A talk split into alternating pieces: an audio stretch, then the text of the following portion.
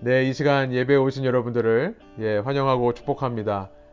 우리 함께 얼굴 보시면서 좀 기도, 아, 교제하는 시간 갖도록 하겠는데요. 우리 갤러리 뷰로 보시고, 예, 함께, 예, 잠깐 화면을 켜시는 분은 켜시고, 함께 우리 사랑의 교제 인사 나누도록 하겠습니다. 우리 손 흔들면서 사랑의 교제 대신하도록 하겠습니다. 네, 사랑합니다. 축복합니다.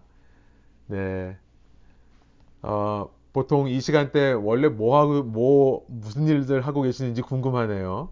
아마 어떤 분들한테는 예, 늦은 시간일 수도 있고, 주무시는 시간일 수도 있고, 어떤 분들은 또 지금부터 정신이 말짱해지는 시간일 수도 있겠는데요. 어, 저희가 처음으로 이렇게 교회에서 어, 8년 됐는데, 처음으로 이 시간대에 예배 드릴 수 있는 것이 참 신기하고 또 감사하기도 합니다. 예, 몇몇 분들이 의견을 주신 대로 저희가 올해부터 예, 이 예, 송구영신 예배를 한번 진행해 보는데요. 예, 이렇게 마, 이 시간에 만나니까 새롭고 너무 좋은 것 같습니다. 예, 함께 참석해 주신 우리 교우님들 감사드리고 예, 사랑하고 축복합니다. 어, 저희가 오늘 짧게 말씀을 나누고요. 그 다음에 제가 인도하면서 잠깐 기도 시간을 가질 텐데요. 어, 여러분 중보기도 통성기도 할 때 여러분 마이크를 켜시고 함께 기도하는 소리를 어, 함께 모아주시면 감사하겠다 생각이 듭니다. 어, 저희가 팬데믹이 길어지면서 모이지 못하는 기간 가운데 가장 아쉬운 소리가 저는 성도의 기도 소리인 것 같아요. 어, 이 성도의 찬양 소리뿐만 아니라 성도의 기도 소리. 사실 그 성도가 함께 모여서 기도하는 소리가 얼마나 큰 위로가 되고 얼마나 큰 은혜가 되는지 모르겠습니다. 저희가 온라인으로 떨어져 있지만 이따가 기도 시간에 반주하면서 서울 기도 제목 들리지 않을 테니까요. 걱정하지 마시고 여러분 마이크를 켜시고 이따가 함께 통성 기도하시면 어, 좋겠습니다. 제가 잠깐 말씀 나누고 우리 기도하는 시간 가지고 오늘 예배 어, 마무리 하겠는데요. 오늘 말씀은 에베소서 3장 6절 말씀 한 절입니다.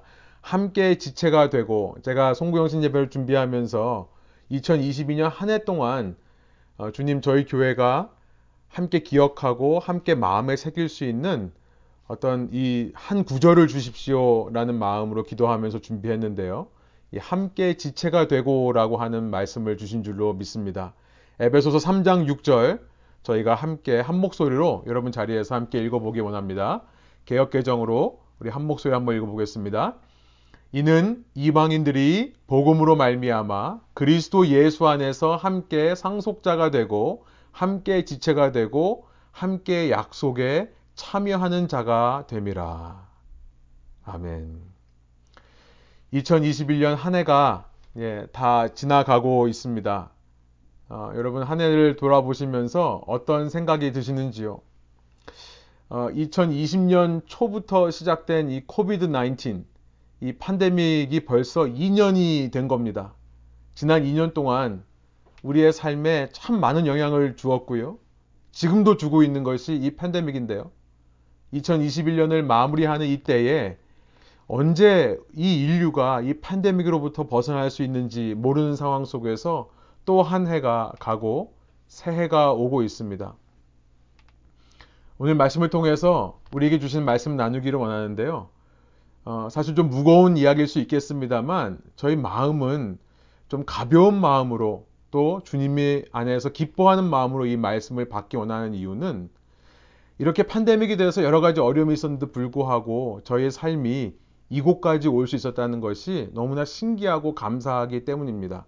한 치 앞을 알 수 없는 미래지만 2022년 한 해도 주님께서 주님의 계획 아래 주님의 타임라인 안에, 안에서 우리를 이끌어 가실 줄 믿습니다. 지난 2년 동안 이 팬데믹이 우리에게 준 영향은 참 클 것입니다. 아마 우리 평생에 이 시간을 두고 두고 이야기할 것 같습니다. 여러 가지 면에서 이 팬데믹은 우리에게 생각보다 깊고 큰 영향을 준 시간이라는 생각이 드는데요. 특별히 우리의 정체성이 좀 흔들리시는 분들도 있었을 수 있었으리라 믿습니다. 어, 여러 가지 어, 힘, 개인적으로 어려운 어, 시전을 겪으신 분들도 있으리라 생각되는데요. 우리 개인적으로도 참 어려운 시기지만 이 교회 공동체적인 레벨에서 보면 이 팬데믹이 미친 타격은 무시하지 못할 것입니다. 어쩌면 이 땅에 있는 모든 공동체들 중에 혹은 이 땅에 있는 모든 사역들, 일들 중에 가장 영향을 받은 공동체, 가장 영향을 받은 사역이 바로 교회가 아닐까라는 생각이 듭니다. 제가 늘 말씀드리는 거지만 여러분 성경에서 말씀하시는 구원과 신앙이라는 것은 결코 한 개인적인 신앙과 믿음을 말하는 것만이 아닙니다. 공동체의 구원입니다. 신자의 구원은 한 개인이 이루어가는 것일 뿐만 아니라 사실 그것이 전부가 아니라 한 공동체가 함께 이루어가는 구원입니다. 구약 성경에서 말하는 구원이라고 하는 것은 하나님의 선택된 백성 이스라엘에게 소속되는 것이 바로 구원이었죠. 그것을 입교라고 말하는데요. 이방인들은 구원을 얻기 위해 할례를 받고 하나님의 법을 지키기로 서약하며 제사를 드리는 이런 입교하는 순서를 통해 구원에 동참하게 되었던 것이 구약 시대였습니다. 그러면 이미 이 이스라엘 혈통 아브라함 자손으로 태어난 사람들은 어떻게 하는가? 그들도 정기적인 제사법과 또 하나님의 말씀, 그것이 법이죠. 그 법의 순종함을 통해 내가 이, 이 공동체에 소속된 사람들이 맞다는 것을 지속적으로 확인했던 것이죠. 구약 시대에는 이렇게 공동체적인 의미였다면 신약 시대에도 마찬가지입니다. 신약 시대에서 말씀하시는 구원은 교회를 통한 구원이 이루어진다라고 하는 것을 말씀하죠. 어느 누구도 이 예수 그리스도라는 유대인에게는 거리끼는 것이고 이방인들에게는 미련해 보이는 이 이것을 스스로 깨닫는 사람은 없습니다. 기독교는 가르쳐야만 하는 것이고요. 그래서 사도행전을 보면 성령께서 사도들을 보내서 이 복음을 가르치고 전파하시는 일을 하시고요. 이 예수 그리스도라는 구원의 진리를 가르침 받을 때 성령께서 역사하셔서 고백하게 하시죠. 그러면 한 교회 공동체로서 한 지체가 되어 함께 구원을 받아가는 것. 이것이 신약의 구원의 역사입니다. 신구약 모두 공동체의 구원을 말씀하신다는 거예요. 그러나 오늘날 기독교에 있어서 어쩌면 기독교를 흔들고 있는 이단과 사이비가 있다면 이 구원에 있어서의 공동체성을 제외하고 이 구원과 신앙은 오직 한 개인의 개인적인 레벨에서의 선택이며 한 개인의 선택의 영역에 있는 것이며 그 누구도 누군가에게 책임과 의무를 강요할 수 없는 권리인 것처럼 생각하는 성향. 바로 이것이 오늘날 기독교가 당면한 최대의 이단과 사입이라고 할 수 있겠습니다. 이것은 코비드 19이라고 하는 팬데믹이 만들어낸 것이 아닙니다. 이미 기독교 내에 팽배해 있던 이런 비성경적인 성향과 사고가 코비드 19으로 인해 그 실체가 더 분명하게 드러난 것이고요. 그 영향력이 극대화된 것일 뿐입니다. 지난 2년간 팬데믹을 지나면서 많은 교회와 목회자들과 신앙인들이 흔들리는 것을 직감적으로 보면서 저는 마음속에 참 큰 부담이 늘 있어 왔습니다. 한편으로 걱정이 되는 겁니다. 하나님께서 왜 이런 일을 허락하셨는가? 분명히 하나님의 손길 안에 있는데 도대체 하나님의 뜻은 무엇인가라는 생각이 들었어요. 그러나 다른 한편으로는 하나님께서 어쩌면 이 시대에 진실로 하나님의 백성을 깨우기 위해 이런 일을 허락하셨다라는 믿음이 생겨납니다. 그래서 한편으로는 기대가 됩니다. 특별히 이렇게 함께 말씀을 나누며 함께 신앙생활하는 공동체를 이루는 여러분 한 분한 한 분을 볼 때마다 기쁘고 감사한 마음이 있는 거예요. 한편으로는 걱정이고 한편으로는 기대 속에서 이 한 해를 마무리하며 제게 계속해서 떠오르는 말씀이 있었습니다.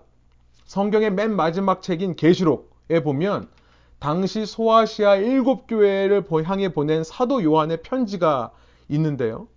이 소아시아 지역 일곱 교회의 중심이라고 할 수 있는 에베소, 이 에베소를 향해 보낸 편지. 에베소라는 곳은 당시에 소아시아, 지금의 터키 지역의 중심 도시일 뿐만 아니라 로마 왕국 전체에서 제2의 로마라고 불렸던 로마 다음으로 문화와 상업 중심지였던 거대 도시였습니다. 사도 요한이 반모섬에 유배되기 전까지 이 에베소에서 사역했는데요.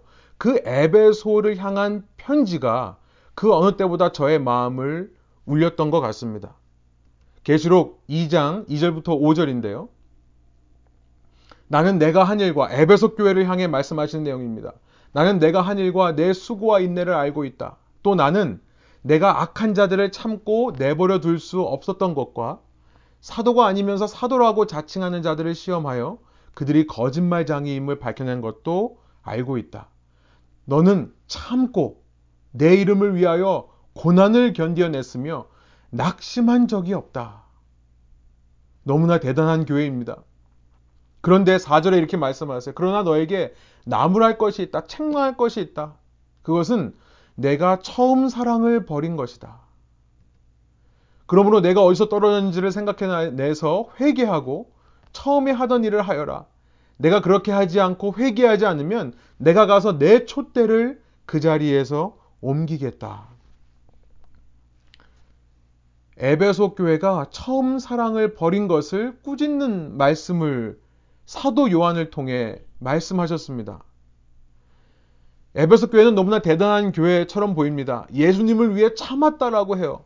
그리고 그 이름을 위하여 고난을 견뎌냈다라고 말씀합니다. 그러면서 심지어 낙심하지도 않았다고 해요.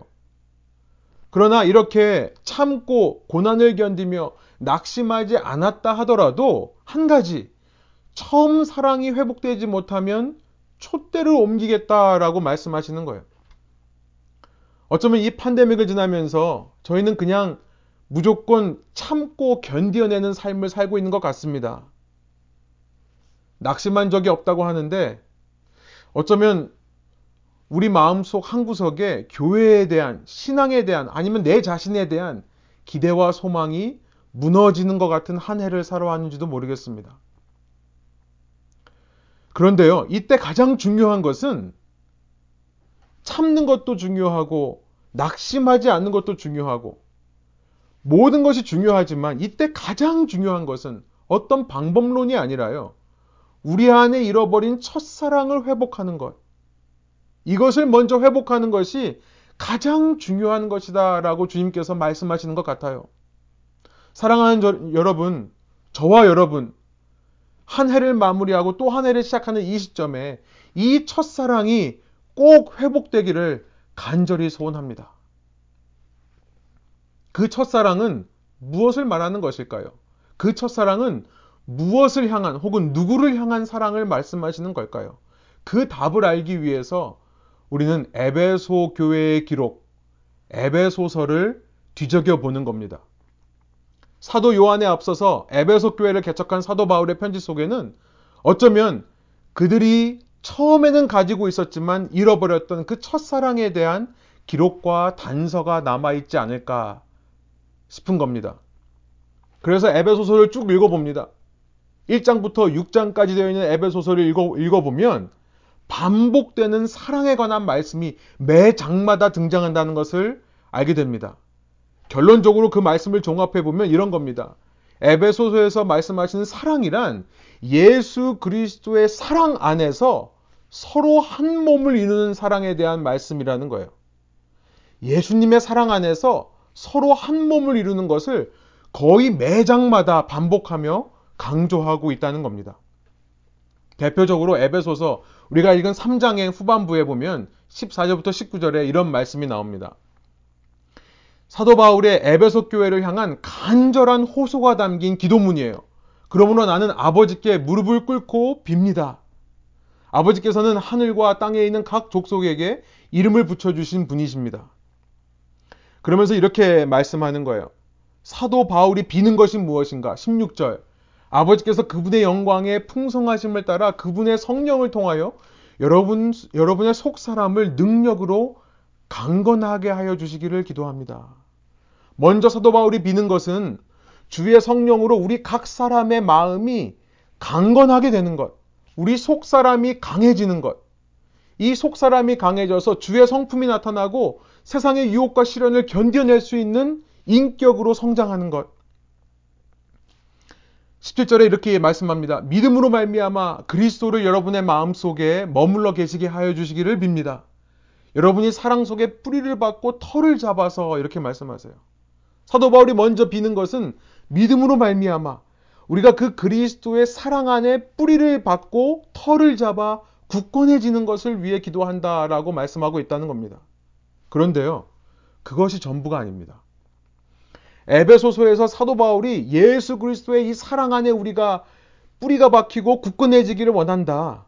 그 예수님을 통해 성령으로 우리 속 사람이 강건해지기를 원한다라고 말할 때마다 거기서 끝나는 것이 아니고 그 다음에 한 가지를 더 말씀하시는데요.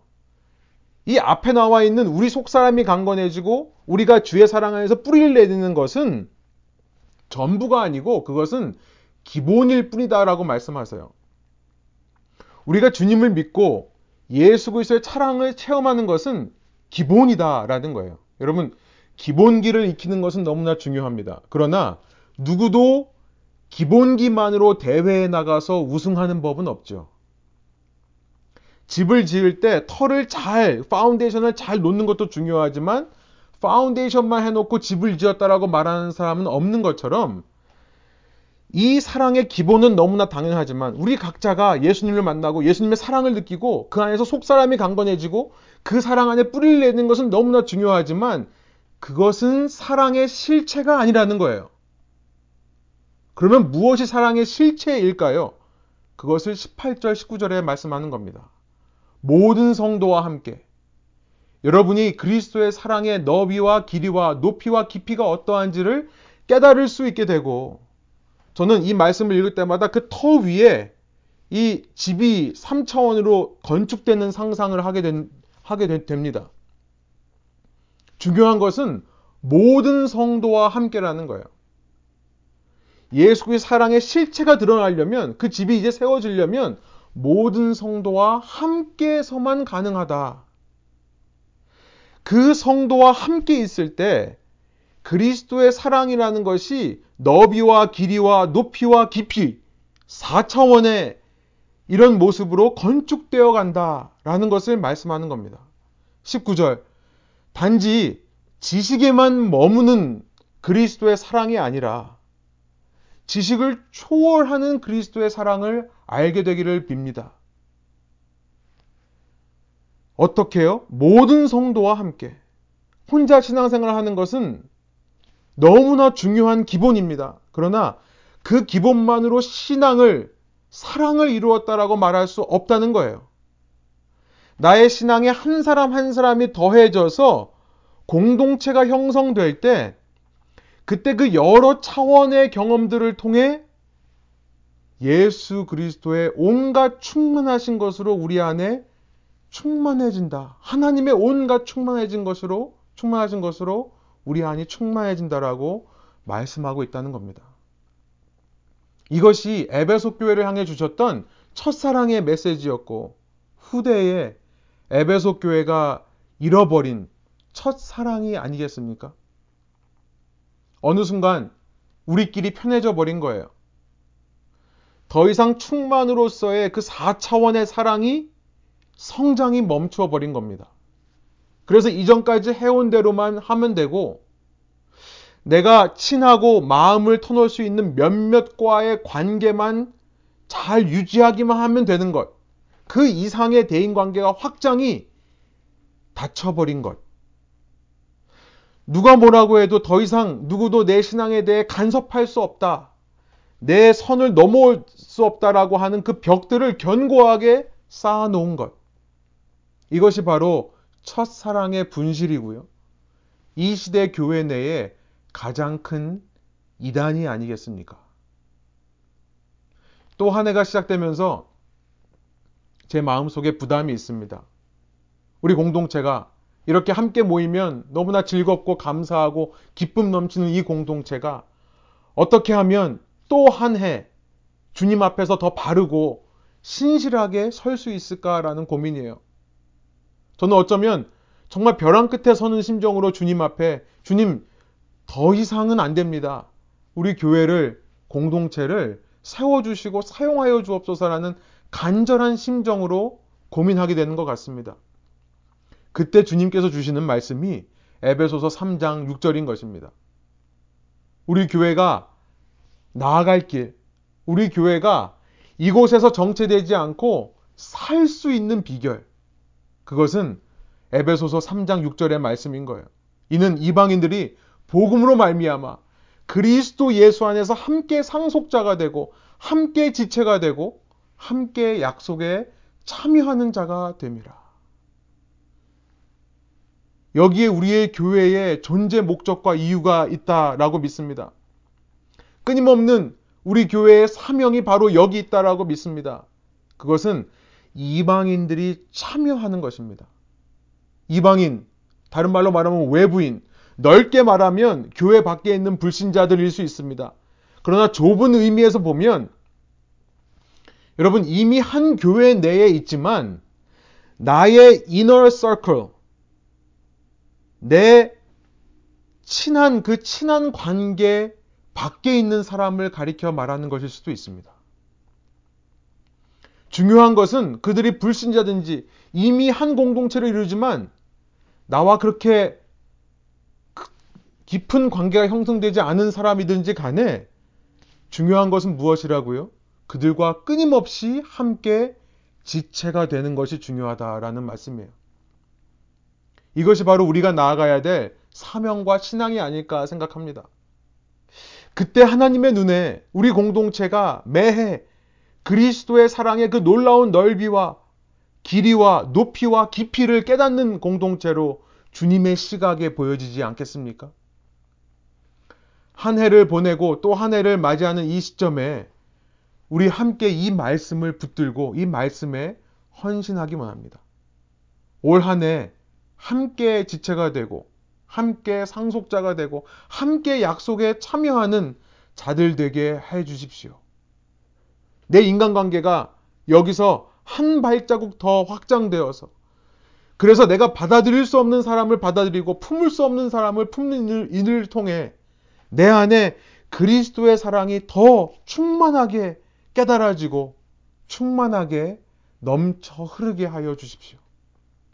그런 우리가 될 때만이 이 공동체는 사랑이 있는 공동체라고 알려지게 될 것이고요.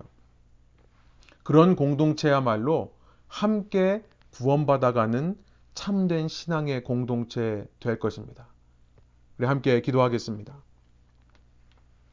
하나님 이 시간 저희가 이 말씀을 받아서 서로 귀한 지체로 여기며 함께 한 지체가 되어 한 해를 살아가기로 결단합니다. 주님, 주님께서 우리에게 베풀어 주신 은혜에 감사할 뿐만 아니라 거기서 한 걸음 더 나아가 우리의 삶에 어떠한 결단과 헌신이 있어야 할지를 주님께서 보여 주셨사오니 이 말씀을 마음에 품고 주님의 충만한 우리를 향하신 사랑을 더 느끼기 위하여 한 해를 주님께 헌신하는 이 시간 될 수 있도록 인도하여 주옵소서 감사드리며 예수 그리스도의 이름으로 기도합니다. 아멘.